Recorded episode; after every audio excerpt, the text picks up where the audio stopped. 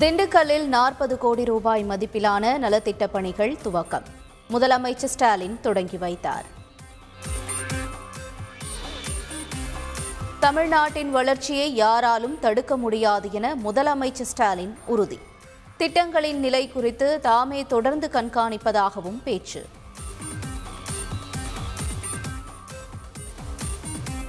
சென்னையில் இன்று மாலை அதிமுக சார்பில் மே தின விழா பொதுக்கூட்டம். அதிமுக ஒருங்கிணைப்பாளர் ஓ பன்னீர்செல்வம் பங்கேற்பு. மருத்துவ வளர்ச்சி, ஜிடிபி உட்பட அனைத்து குறியீடுகளிலும் தமிழ்நாடு முன்னணி மாநிலமாக திகழ்கிறது. நிதியமைச்சர் பழனிவேல் தியாகராஜன் பெருமிதம். கோவை விமான நிலையத்தில் இரண்டு கோடி ரூபாய் மதிப்பிலான நான்கு புள்ளி இரண்டு கிலோ தங்கம் சிக்கியது. சிங்கப்பூரிலிருந்து கடத்தி வந்த இருவர் கைது.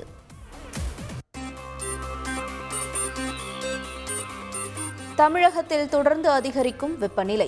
சென்னை மெரினா கடற்கரையை நோக்கி படையெடுக்கும் மக்கள். தூத்துக்குடி அருகே தாளமுத்து நகர் கடற்கரை பகுதியில் கடல் சீற்றம் எதிரொலி. நூறு அடிக்கு உட்புகுந்தது கடல் நீர்.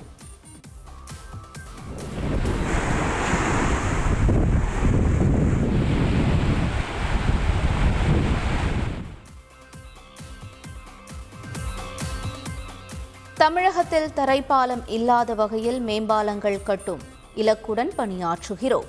பொதுப்பணித்துறை அமைச்சர் ஏவாவேலு தகவல்.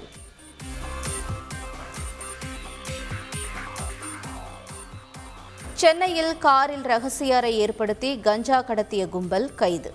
எண்பது கிலோ கஞ்சா பறிமுதல்.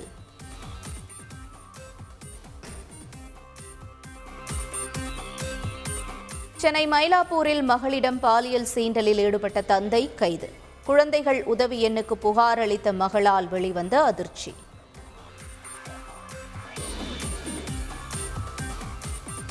பாஜக ஆளும் மாநிலங்களில் தனியாரிடமிருந்து கொள்முதல் செய்வதற்காக செயற்கையான மின்வெட்டு ஏற்படுத்தப்படுகிறதா? பாஜக தலைவர் அண்ணாமலைக்கு அமைச்சர் செந்தில் பாலாஜி கேள்வி.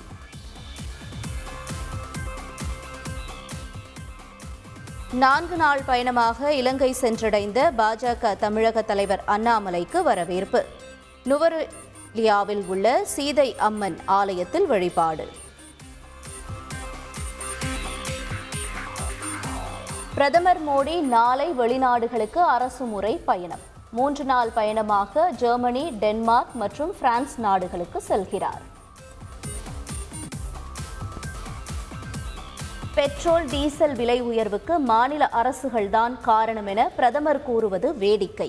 விடுதலை சிறுத்தைகள் கட்சித் தலைவர் திருமாவளவன் விமர்சனம்.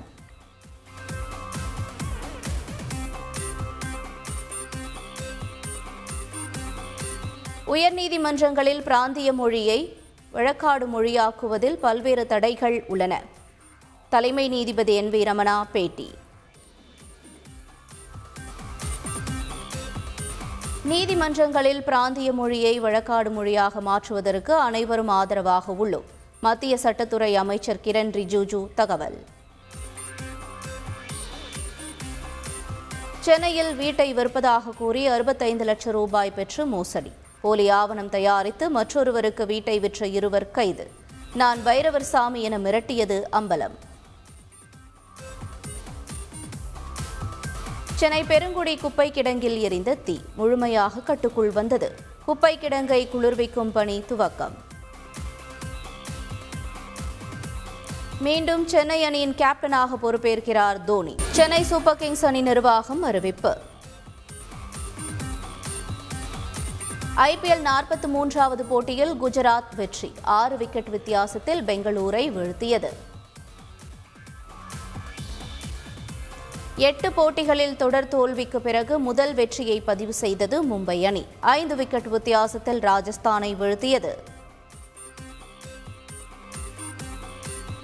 ஐபிஎல் கிரிக்கெட் இன்றைய போட்டியில் டெல்லி அணியுடன் லக்னோ மோதல். மற்றொரு போட்டியில் ஹைதராபாத் அணியுடன் சென்னை பலபரீட்சை.